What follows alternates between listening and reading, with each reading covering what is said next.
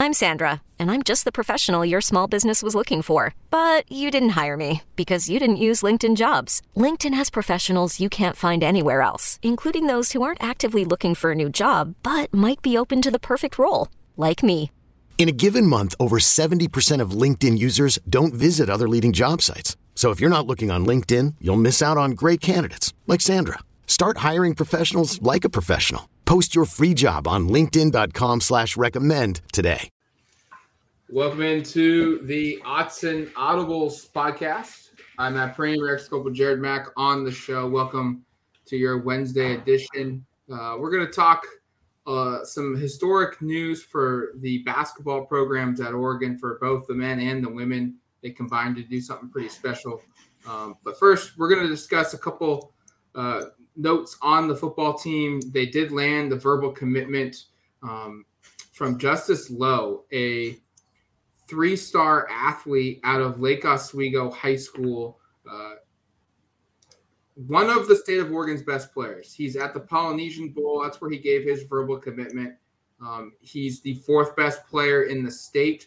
Uh, this is now Oregon's second verbal commitment from in-state prospects. Uh, a, a player, guys, that he was kind of under the radar all fall, and then at the very end of the year, Utah decided to throw him a scholarship offer. He took the offer and didn't end up signing with the Utes for whatever reason. I'm sure they're pretty bummed about that. And it led to Florida, Notre Dame, Arizona State, Oregon, all offering scholarships, uh, U S C offering a scholarship uh, to Justus Lowe, one of the, you know, guys that blew up the last couple weeks, and he's now a Duck.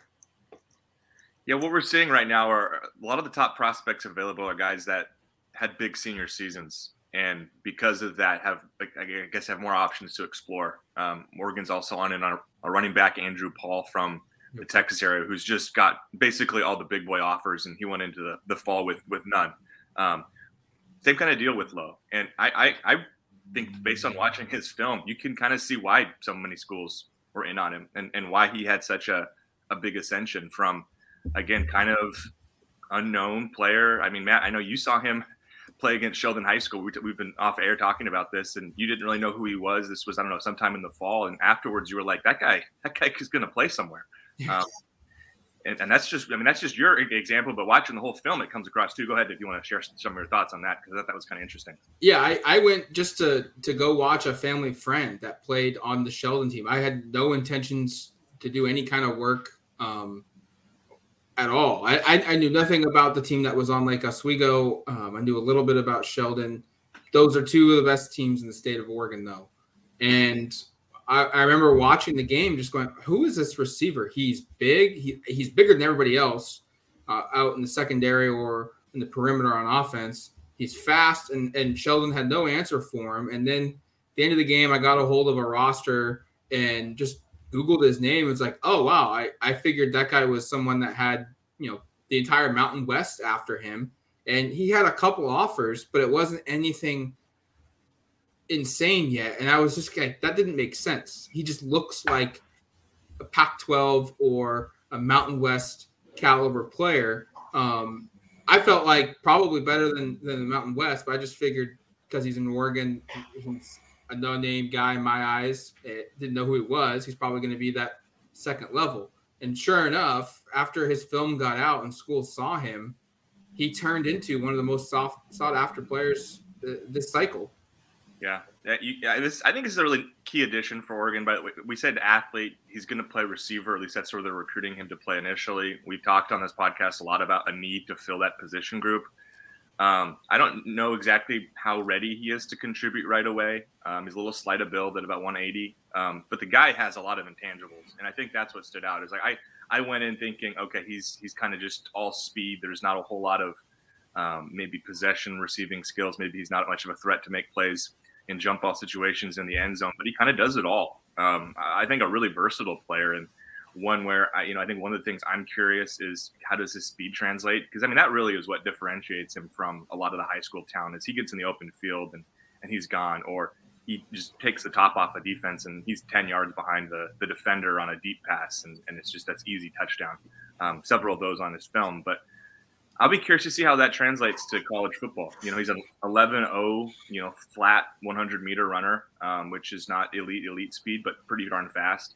Um, I would love to see more hundred meter times. I think that was the only open hundred he ran in twenty-one. And then there was no season in twenty twenty. And in twenty nineteen, he's a freshman in high school. So um, trying to figure out what his actual top end speed is something I'm curious on, because uh, if that translates, I think he can, I think he can contribute sooner than later at Oregon. And, and frankly, with the numbers Oregon is kind of faced with right now at receiver, and I'm sure there'll be more additions, uh, I think they probably will see Justus Lowe play a little bit as a freshman in, in twenty twenty-two, unless there's a lot of additions or other players step up that we're unaware of, their, or, or moves on offense, you know, position-wise. But I, I think this is a great addition, and, and one you kind of needed in the short term.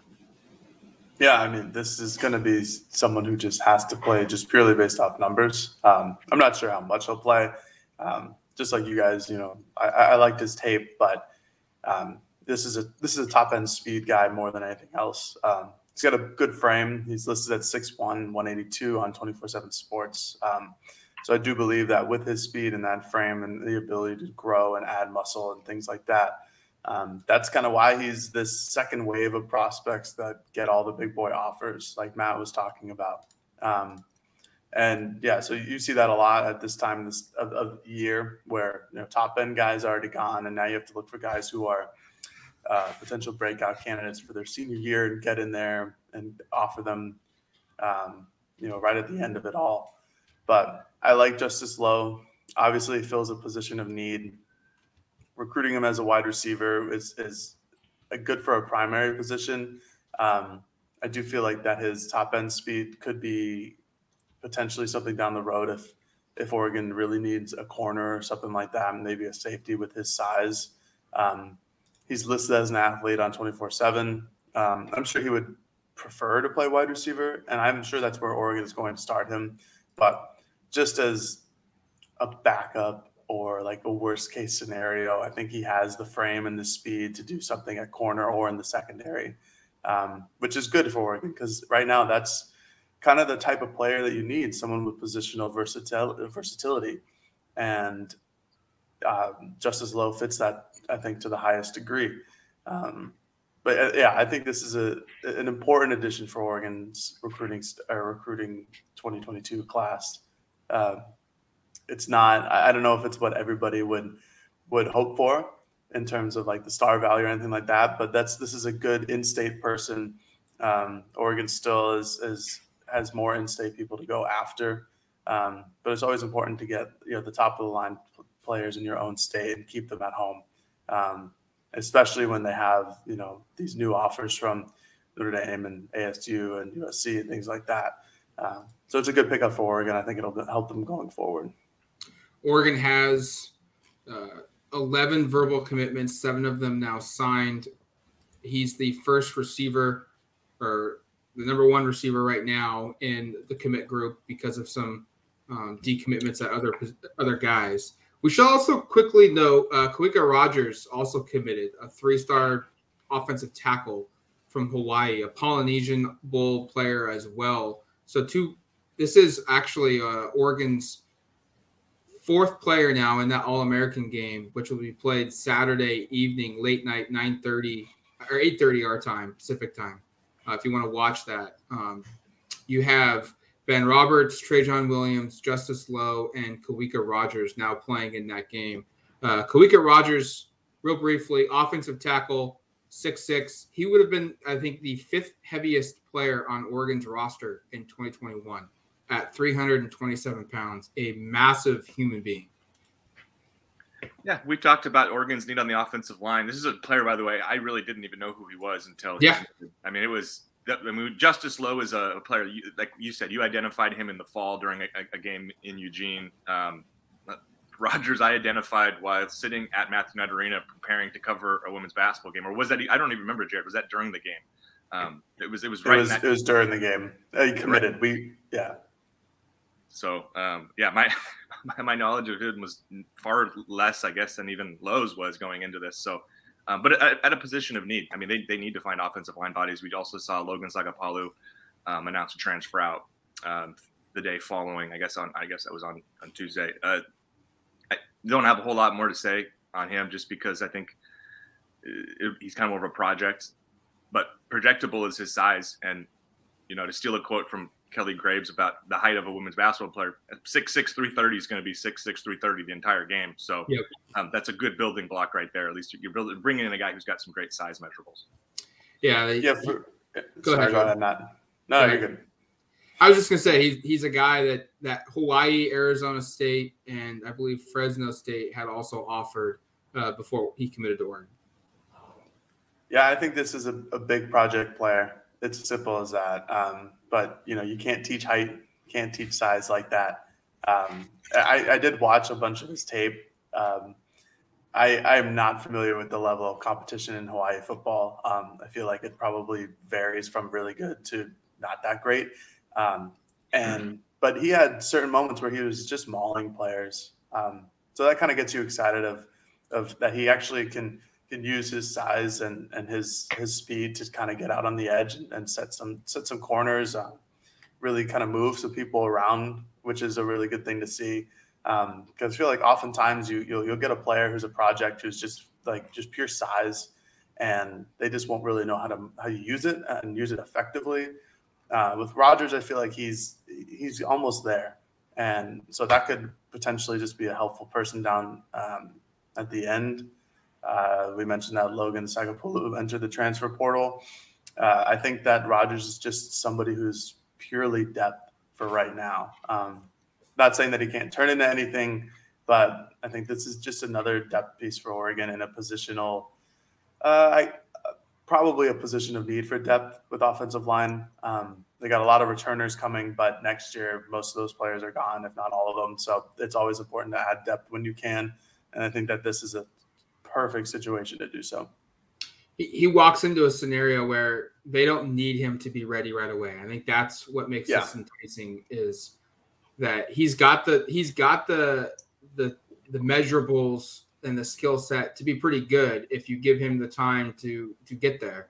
And the mm-hmm. beauty of it is Oregon doesn't need him to be there right now. And they honestly probably don't need him to be game ready for probably two years uh, if if we're being probably. serious. So he, he's got some time to develop. And I think these are the ones that you like to get, because you can't teach size, you can't teach strength to a degree. Um, and this guy is massive and he's mobile for his size, and now he just needs to be molded a little bit, and that could turn into uh, a really special offensive lineman for Oregon if he's given the time and the ability to develop. I, I had uh, one thought, Matt, and then we can go to basketball. Just maybe shades of Feope Lalu, who's yeah. currently on the roster, where you get a kid out of Hawaii with good measurables, mm-hmm. but not a whole lot of understanding of where he's at technically. And, and we saw Feope um, almost kind of pushed up to, into the two deep by the end of the year. So. Um, that could be kind of a similarity. I just thought of it as we're talking about big Hawaiian guy without without knowing much about him. So, real quick on Feope, right. um, just the largest person I've ever been around by far. he's he's huge. If Rogers is anything like Feope, it's going to be just like two massive humans at all times. Rogers is six six and almost three hundred forty pounds. Uh, we'll be really curious to see what he checks in at. Um, when he gets to Oregon in June. Um, and we'll have to get Brandon Huffman on, because he, yeah. he broke the commitment um, at the Polynesian Bowl. I've talked to him off air and I don't want to speak too much for him, but he says he's pretty good. Um, we'll be curious to see after he gets a watch of Rogers at the Hawaiian Bowl or the Polynesian Bowl, excuse me, for, for four or five days, or just what his takeaways are on that. So look, look for something on the podcast later, Uh, down the road from that with Brandon. Um, let's shift gears now t- to football, um, or football, basketball. Men and the women. Wh- wh- I don't. This is how crazy of a weekend and how big of a weekend it was for both teams. I don't know which one is the bigger story, because they are equally massive. Yeah. They have. If you watch E S P N, you you we have seen both names go across the, their ticker because of the accomplishments that they were able to get done. Let's start with the team that played most recently. I think that's the easiest way to do it. And that's that's the women, who faced off against number nine, UConn. Both you guys were at this game. And Oregon was the healthy team. They had all their players available for the first time all season. UConn certainly was far from healthy. They were missing three starters, the best player in the country in Paige Bueckers, Uh, and yet Oregon somehow, it didn't it, it didn't look like it would have mattered. They won seventy-two to fifty-nine. Uh, maybe if UConn was at one hundred percent full strength, but even if they had one or two of those players, I don't think Oregon would have lost that game. It was a pr- pretty impressive showing. First off, I just want to say how fun it was to be at Matthew Knight Arena with with the fans back, and it was it was really an electric atmosphere. And it's been like two years coming for this, because everybody remembers what it was like being at Matthew Knight Arena when when Sabrina was here and Ruthie was here and Satu, and those teams were top two, three nation, you know, in the nation ranking, and and they were mowing teams down, and just how special that was. It wasn't quite to that level on Monday, because I think it was reported just under ten thousand. And, and those were sellouts basically every game when Sabrina was here, pretty close. Um, but it had similar energy, and I love to see that, because this is a totally new crop of players and they aren't totally proven. And really, it's only, as Matt said, it's only been like about ten days since they've all been available to play. Um, and to see the, I think to see, just to see the support locally was, was pretty special. And, and, and just to kind of see how that impacted both games, um, you know, the Arizona game a couple of days before, another upset where Oregon had to come from behind down seventeen uh, to win. That the crowd played a huge role on that. I thought the crowd played a huge role in kind of gaining some momentum for the women's team on Monday against UConn. So um, just wanted to kind of communicate that part, because I don't think that maybe gets lost sometimes, but I thought that was one of the big standouts from just the, the whole weekend, was just how big the crowd was, and, and just, just to see the fan turnout and, and involvement in the games. I thought that was was pretty spectacular. Uh, To, to just to the UConn game, and we'll start there.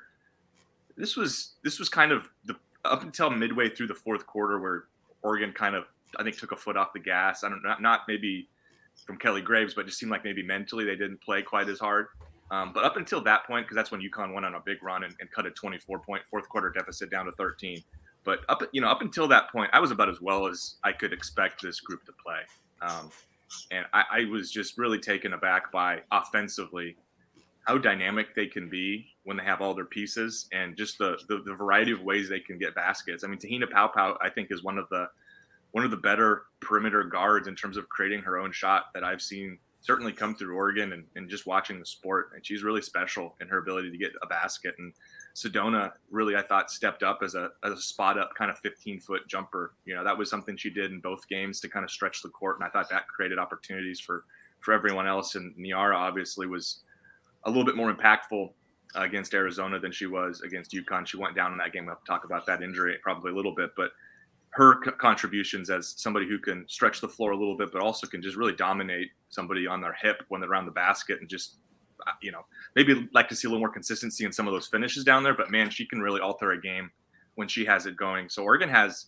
I think what I came away thinking is they have kind of three players that can really change a game on offense. And, you know, that's not the way it felt at all coming into this weekend. You kind of wondered a little bit. I don't want to say we we didn't know what they had offensively, but it, it was pretty up and down. Um, yeah. And again, we hadn't seen this group play together. And Paopao, I think, has clearly solidified herself as that number one option.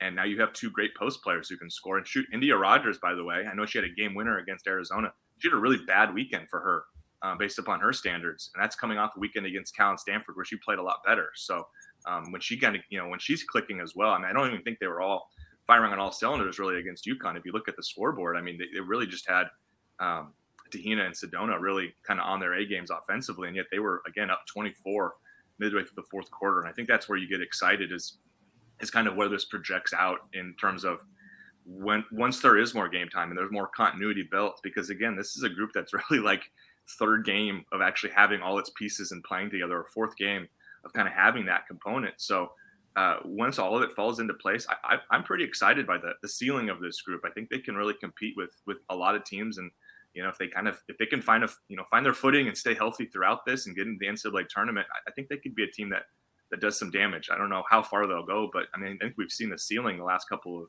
of times out is is to at least compete with these Final Four caliber teams. I mean, they just beat two teams that were in the Final Four last year, so that sort of speaks mm-hmm. to the ceiling.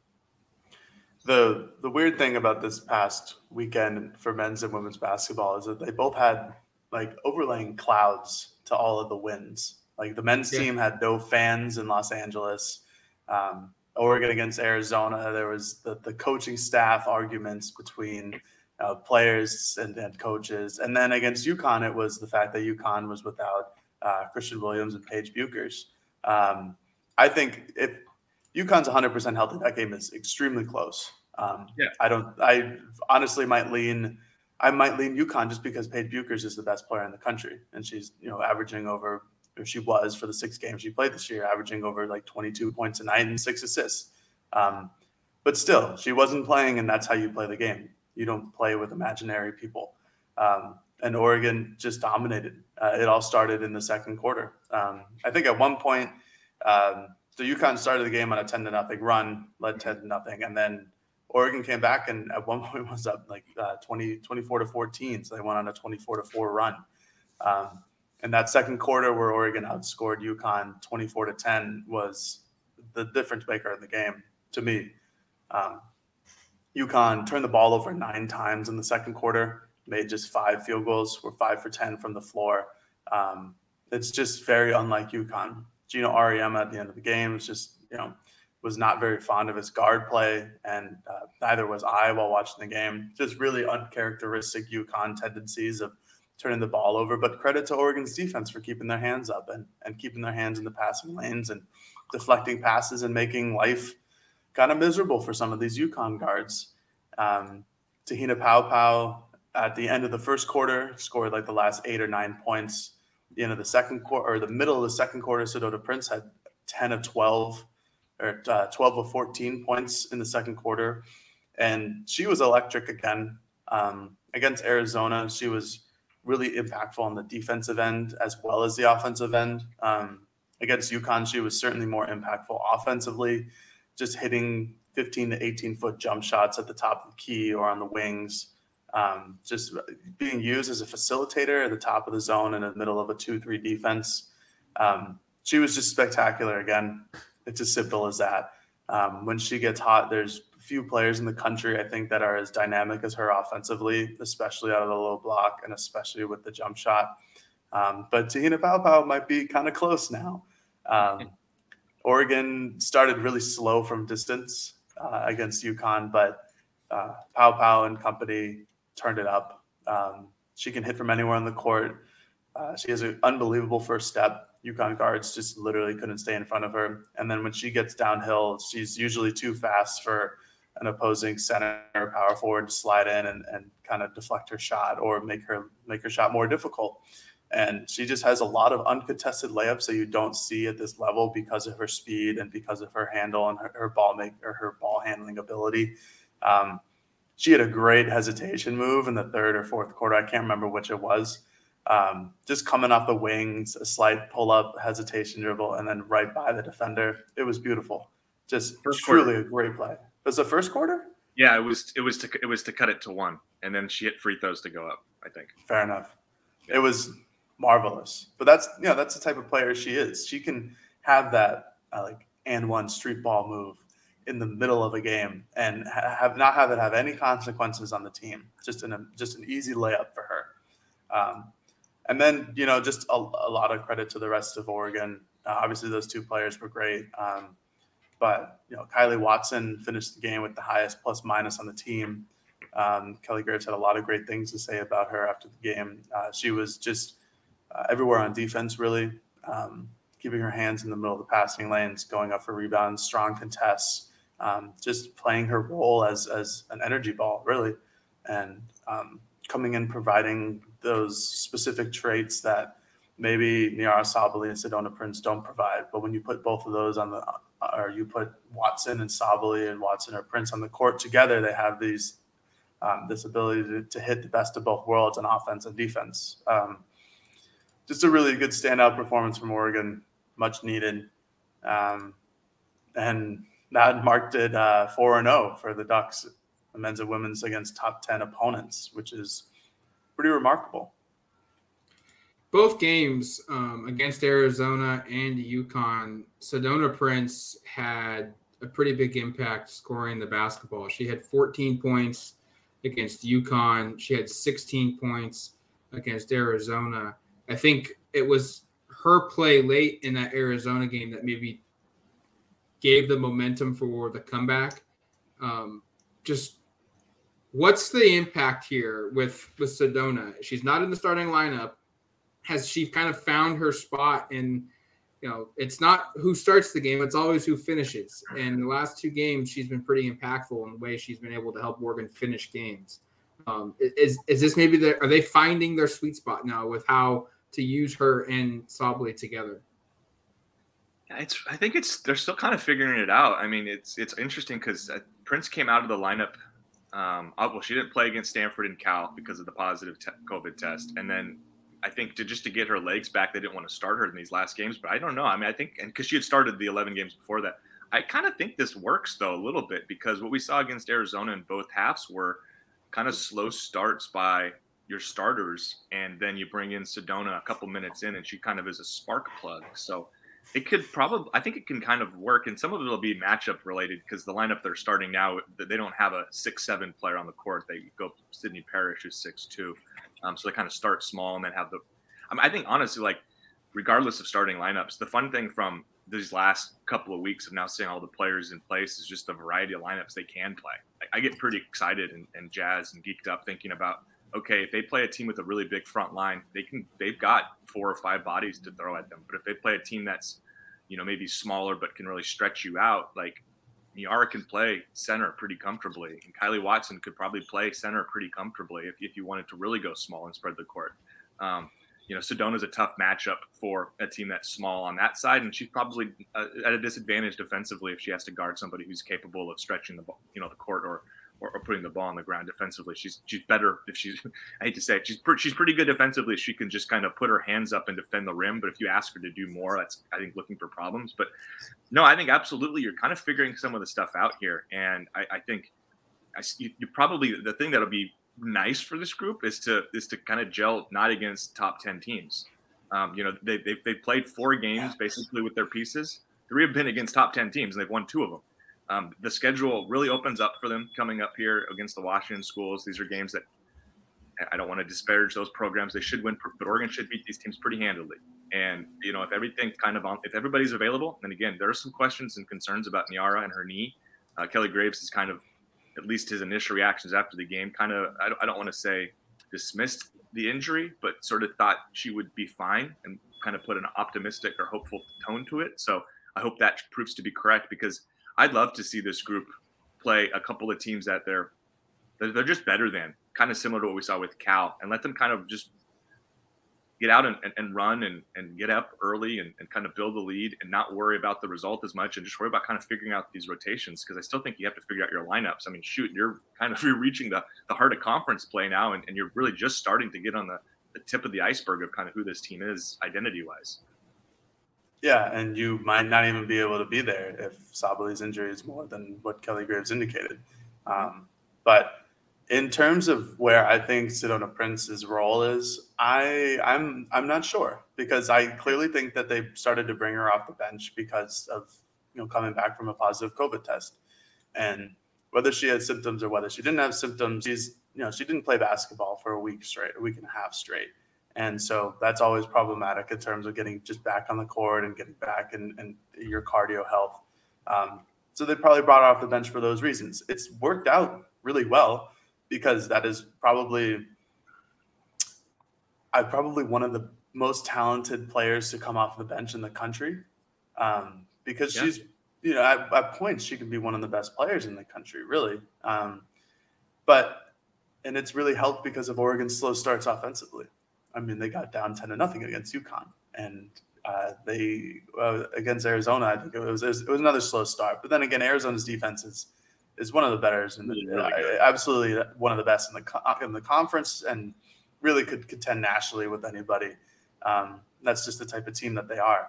But you still saw how productive Prince was against that type of defense, and I'm I'm not sure what her role going forward is. I think I wouldn't mind seeing her come off the bench. I don't necessarily look at Oregon's bench and see anybody who I can who I can guarantee can give me ten to twelve points a night. And if Prince is that person, that that can work. Um, I worry about Sydney Parrish starting at the four. If she has to go against somebody who's a, a strong power forward who has a low block tendency and just posts up, I think Oregon could get decimated there all night long. But if they, if they go against another team that's a bit of a spread offense in terms of uh, you know, shooters, shooters on the outside, one center on the inside. I think that could be all right for Oregon. Uh, it's as soon as a team like UConn, who has um, who has size, who has height, who has talent on the low block, starts to you know bang down low, Parrish is just going to get. You know, mm-hmm. That's just not her specialty. That's just not where, where what she was brought on to do. And she has great size and has a great shooting touch as well, which is a lovely combination. But she's not a true power forward. Um, I would love to see her start three more often than not. But for Prince, um, I think coming off the bench is just going to – I would just uh, – let's see how it goes for a couple more games. And if Oregon's offense to start games is so bad that they really need a spark plug initially, then you look for it.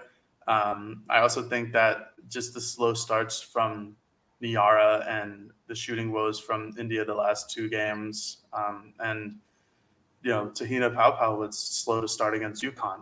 Um, everybody couldn't hit a shot. That's why they started ten to nothing. Fun fact, when you don't make a bucket, you don't score points.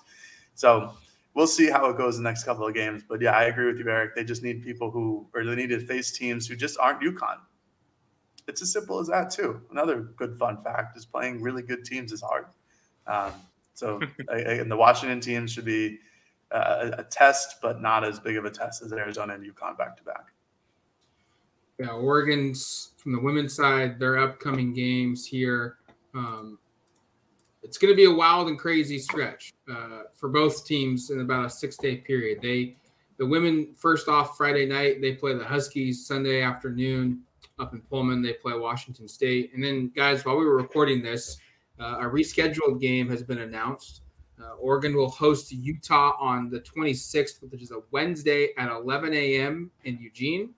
And then Friday, they play U C L A. Sunday, the thirtieth. They play U S C. Both those L A games are in home are at home, and so they've got an opportunity where they play no one above the top five in the conference, um, in conference standing. So, like you said, getting some games against some opponents that they should beat up on. This is the time.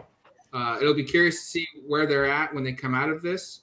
Um, real quick before we shift over to the men, they're not ranked right now. I think they'll get there by the end of the year, but just what's Eric, what's kind of the, the tournament vibe right now for this women's team? It's kind of wild. They're, they're twelfth in the net ranking.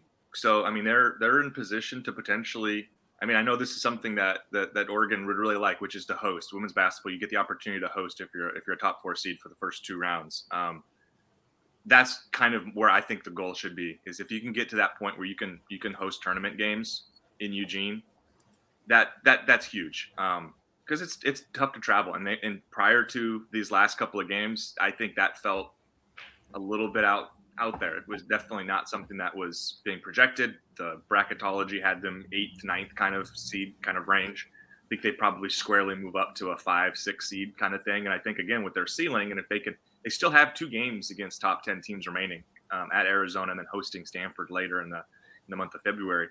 If they can win one or both of those games and take care of business, basically, and not slip up too many times against some of these lesser opponents, I think they can get to that kind of threshold. I don't. I think it's. I think it's too much to ask them to, to be a one, two, or a three seed probably, um, unless they really just get hot and, and honestly, like almost run the table. Probably need to run the table to be a one seed period with five losses, just just the way it goes. Even though you could argue four of those five losses were, were had with, you know, basically all your key players not playing, which is just a tough break. But again, as as Jared said earlier, you can't pretend to play with imaginary players. You you play who you've got, and Oregon played the months of November and December really with without its three best players and, and took some losses and lumps because of it. And, and now they're basically healthy. And I think if this group again stays healthy, I think they go on a run, and I think it's not outlandish to suggest they can be a, a top four seed. All right, let's shift over here to the men now. Um, another big week for them, and a, a, a stretch where they've now won five straight games in a row. Um, it, it started off last week with a win at Oregon State. They won by two points, um, seventy-eight seventy-six. Eric Williams did a three-pointer with like eleven or fourteen seconds to go to break a seventy-four seventy-four tie. And then Oregon held on um, to win the game. And then number three, U C L A, they win that one eighty-four eighty-one in overtime. Almost gave it away in regulation. Uh, probably should have, but they found a way to, to fight through that adversity and win. And then they dominated U S C start to finish. Uh, much like the UConn game, the lead was much wider than it ended up being, a ten-point, seventy-nine sixty-nine victory, just because Oregon lit up a little bit in the final few minutes and U S C tacked on some points. Um, let's start with you, Eric, and then Jared, I want your thoughts too. Since you're more focused on the women, um, you're you're probably the one that's the most relatable to the average fan, and I know you're not, but mm-hmm. Does this weekend at all catch your attention and make you tune into the next couple of weeks and make you kind of refocus your attention on the Ducks? Because there was a lot of hype going into the season. This was a top twelve team. They were they were viewed as a dark horse Final Four team, like capable of getting there. And then a, a December and November, end of November that was as bad as we've ever seen for Oregon basketball came through. And this team at one point was six and six, um, far from being ranked. They're still not ranked. But how much does this, you feel like, will will grab the attention of the of the person that maybe stopped tuning in in early December? I was going to say, I was I for the first time this year, I was getting texts regarding men's basketball finally. You know, usually I get a lot of men's and women's. Ba- I'm still getting women's basketball texts because that's what I cover. But people are excited about this. People were invested in watching these games. And I think the fact that they played so – I mean, I think the fact they won that game at U C L A first – Uh, had a lot more eyes on the, I know, and I, we've talked about this already. The tip time for U S C was unfortunate because it was so late, but I, people stayed up for it, or at least I know some people stayed up for it. And, and I think that was in part because of the success they had a couple of days earlier. So I, I would imagine it should have a big role in that. And kind of like the women, I know the, the, the men's team has had kind of a different year because the women had some injuries and key players out. The men's team had some starts and stops and so much roster turnover from last year. And this is a completely new team. But, and this is the text I started getting was kind of, oh, it's the Dana Altman time where he kind of starts figuring it out. And this is actually a little early for, for, for Dana Altman season. This is probably two or three weeks early for, for Dana Altman kind of figuring it out, which is why I think some people maybe were skeptical if they could pull the road sweep like they did. But um, I, I, I think so. I mean, I, I'm, I'm certainly invested. I've watched most of the games and most of them for the duration already, but I, I, I certainly plan on, on tuning in for all the games coming up. And I was pretty bummed, to be honest, with the postponement for, for Thursday's game, because, mm-hmm. uh, you know, the momentum you build off of from those two wins on the road, I guess three, because you throw on the Oregon State game, um, you kind of lose a little bit of that with a with a postponement. I mean, that kind of stinks. And uh, you hope that game can get replayed as well, because Oregon does. I think Oregon with those wins is, is, is pretty comfortable in terms of making a tournament. Um, but you need every win you can right now if you're Oregon in both sport, in both men's and women's basketball. And these postponements, they really stink from that perspective. So, um, and also just an opportunity for the home crowd to come back and welcome yep. the heroes who just gone out and, and vanquished. The they don't get that opportunity. They have to delay it a couple of days, and you just hope that game doesn't get postponed, because the way this is working, it seems like they come, they come in tandem pretty frequently with, with these traveling partners postponing. So, um, I really hope they get to play Washington this week. That's, that's what I'll say. And, and I, and I, I had a really fun time watching this team come together, um, in part because they're starting to figure out the roles. We talked about on the women's side of like Tahina Paopao and Nyara and Sedona Prince kind of solidifying themselves as the, the key offensive players. Will, Will Richardson has clearly become that for the men, yes. in terms of like the offense runs through him. And when he's clicking, like he's a Pac twelve player of the year candidate. I don't think yeah. there's really any question. I mean, he proved that the last three or four games out. And if he can play at that level and maintain it, Oregon can win a ton of games, and, and he should be honored and, and recognized, you know, regionally and, and maybe even a little bit of national attention if he can keep this up. I mean, what he's been doing has been really special offensively, and um, especially against U S C, just his ability to get to the rim uh, kind of whenever he wanted to. Um, similar to t- what we're talking about with Paopao against UConn, it's how many times did he just find uh, a mismatch against maybe a bigger defender and then just kind of brutalize that guy and get to the basket um, for a, for a layup. Um, I mean, he he is a he is a, a bucket getter, and I thought that was one of the things that really stood out to me was Oregon kind of felt like it was lacking that for parts of the season of kind of who's the core offensive guy. And he certainly has, has solidified himself there. I was what we expected going into the year, but it was a big weekend for Will and kind of solidifying that role. Yeah, this is uh, that's exactly what happened. This is Will Richardson solidifying his role as the alpha dog. That's what everybody has wanted, um, probably for the last two years, I would say, to, to for him to really step up and become an alpha dog or have some some sort of alpha dog capacity. Um, he has all the talent. Uh, he can shoot, he can dribble, he can make the right reads. Uh, he's a, an average defender, which is all you really need sometimes in Dana Altman's system. Um, but yeah, the last two games, I think it all started in, in the overtime period, or the, at least the, the back half of the, of the second, the second half, back half of the second half of the U C L A game, where Richardson and Jacob Young really started to step into their roles that you would hope that they would have stepped into already. Um, But yeah, Richardson against U S C was just great, uh, phenomenal night. Um, really efficient from from beyond the beyond the beyond the arc, from the floor, free throw line. Um, that's exactly what you want to see from him.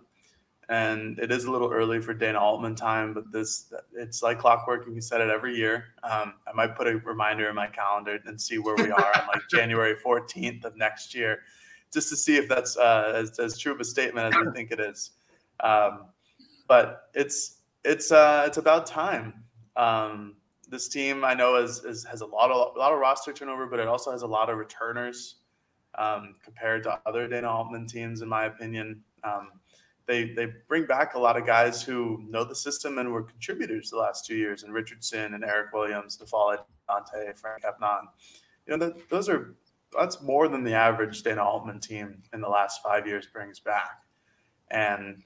So for it, to, for it to take this long, I know fans and, and even me got a little bit of a frustration effect, because you look at the roster, Dana as the head coach, um, that should be a, a good team. It may yeah. not be, you know, like the best team in the country, or may, not the best team in the Pac twelve, because U C L A is, is really, really talented. Um, but that should be a good team. That should be a top twenty-five team all year long. So for the season to start out the way it did is really disappointing, but it's it's not how you start, it's how you finish. Um, and this could be this. Uh, it's a shame, like Eric, like you mentioned, that the Thursday game against Washington State was canceled, because that's a momentum effect. Uh, five-game winning streak, four straight games at home against lesser opponents than U C L A and U S C, similar to the women's basketball side of things, where you go from playing Arizona and UConn, and now you go to playing the Washington teams, just like the men's team. So that's unfortunate, but Oregon will still have a chance to win, like, you know, nine straight games and really solidify their tournament contention. Um, and I really hope that game against Washington is played on, on Saturday. Um, I think that'll be just a, a really fun game in general. Um, and I, I would, I would argue that fan interaction is probably at an all-time high right now for this season. Um, yeah. I think the win over U C L A really solidified that. Um, I think most people, including myself, were a little skeptical of U S C. Um, they didn't really have like a start player to their name, like uh, Jaime Hawkins or Johnny Juzang or Tiger Campbell that U C L A has. They have I- Isaiah Mobley, um, but that's more of like a, a, a glued-together team. Really good chemistry, you know, people move in the right ways, have the right parts. Um, so I think once once Oregon beat U C L A, I think there was a lot of growing momentum that they could go and and then beat U S C as well. And I'll, I'll mention I'll, the the no fans thing happens. You know, you have to find your own way to get up for a game like that. So it's not it, Oregon found their way. U S C's got to find theirs. Um, and I I don't know. For all the U S C games that I've watched for basketball, at least, it never really seems like there's a lot of people there anyways. Um, I could be completely wrong, and I'm sure if, no, if some U S C fans you're not if some far. U S C fans hear me, I'm sure I'll, I'll get some stuff on it for tw- on Twitter. But uh, unless it's against U or U C L A, where it's actually a rivalry, I will respect that and say it's a real rivalry between U C L A and U S C. Um, doesn't seem like there's too many in there to begin with. There. There was no problem for U S C blowing Morgan out last year in empty arenas, because that happened um, twice. So I, I don't think you can argue that teams are a little different. Yeah, but I mean, Oregon was ran out of the gym both times when they played U S C in front of no fans. So um, th- that shouldn't be an excuse on their end. And Eric, back to your Will Richardson comment, um, he is averaging almost twenty points, two tenths off in the last five games for Oregon. He's shooting over fifty percent from the from the three-point line in the last five games uh, this season. He has set his career high twice now with twenty-six uh, on nine of twelve shooting against Utah, and then he had twenty-eight on nine of fifteen shooting. He made five threes in both of those games. Um, and we should also note he's he's playing really well on defense as well. He's had a couple multiple steal games in the last four. Um, he's averaging, uh, I think, a steal and a half per game in the last four games for Oregon. Um, goes down to just over one and a third in the last five, which is their win streak. Um, he has figured things out here. And we should also know another person that's, in my eyes, that's really, I think, been a big catalyst behind the scenes for why Oregon is playing so well, and that's N'Faly Dante. Um, he he showed up as a five-star, and he played sparingly as a freshman. Uh, he played in twelve games for the Ducks, thirteen minutes per game, averaged just five and a half points per game, battled tendonitis throughout the year, and then last year, Uh, he averaged eight points per game and just almost almost six rebounds and over a block shot per game, and seemed to be rounding into form, but then tore his A C L in the sixth game of the season. Um, and that really slowed his development. And this year, um, it, it's been a little bit of a, of a of a journey. You know, his first couple of games, he didn't do much. He played just nine minutes against B Y U. He had eight points against Chaminade, but that's Chaminade, a D two school. Um, against Saint Mary's in Houston, he, he had just nine combined points in thirty minutes of play. Um, but in the last couple of weeks, he has he looks different, and he's now giving Oregon a legitimate back to the basket game, a go-to scorer down on the block. He had twelve points in the last three games uh, each. He's missed just one or two shots in his last two games. Um, a tremendous guy and a big player who's now rebounding, who's defending, and against U S C now blocking shots again. He had two against U S C. I, I think this is Will is kind of the the guy that makes everything turn. Um, and N'Faly Dante might be the guy that elevates Oregon from being a tournament team to maybe being one that could try and get a seven, six, a five seed if they go on some crazy run the rest of this year. That's right where I was about to go whenever you tossed it to me with some N'Faly love, because it's it's justified. I Oregon has needed – I mean, I think, you know, one of the things that stood out the last couple of years, Matt, since, you know, the, the Final Four year, they had Kenny Wooten, obviously great rim protector, great defensive big. They haven't really had a back-to-the-basket offensive guy they can rely on. And and N'Faly, and, and with the combination of he and Franck Kepnang, can protect the rim a little better. I mean, I think that's the thing that really stood mm-hmm. out this weekend was Kepnang. We haven't really talked about him. He had four blocks against U S C. I know yep. he doesn't do a whole lot else. Um, he's a great effort guy. He rebounds and block shots, kind of the Kylie Watson maybe comparable. All you want from a backup big. That's there it. There you go. Rebound, block shots. Kylie and Frank have done a great job of that of late. Um, But, like, I just think N'Faly's been awesome. I mean, the, the, the, you talked about the twelve points he's had. He's not even – I mean, he doesn't need the ball to score that much. I mean, he no. shot – he scored twelve points on six field goal attempts, five field goal attempts, and seven field goal attempts. Um, I mean, that's just extremely efficient offensive basketball. Um, and as you said, he's rebounding at a higher level, had a couple – had a double-double in there against Oregon State. I, I, I think he's been tremendous, and that's been very needed. Again, I think the – caliber front court player has always, has been pretty good under Dana Altman since he's gotten here, but the production, specifically the last couple of years, hasn't been quite what you've wanted it to be.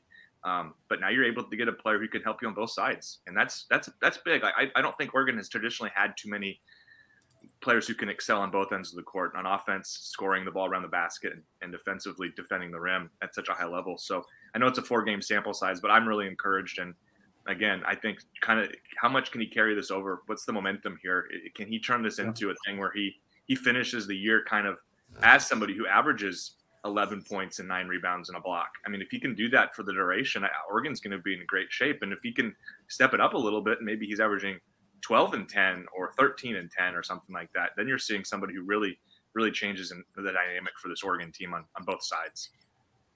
I think another thing that really helps N'Faly on offense is Quincy Guerrier is, is a stretch four. I know he's not shooting a high percentage from, from three, but he's at least along the perimeter and giving N'Faly all the space in the world to operate in the low block.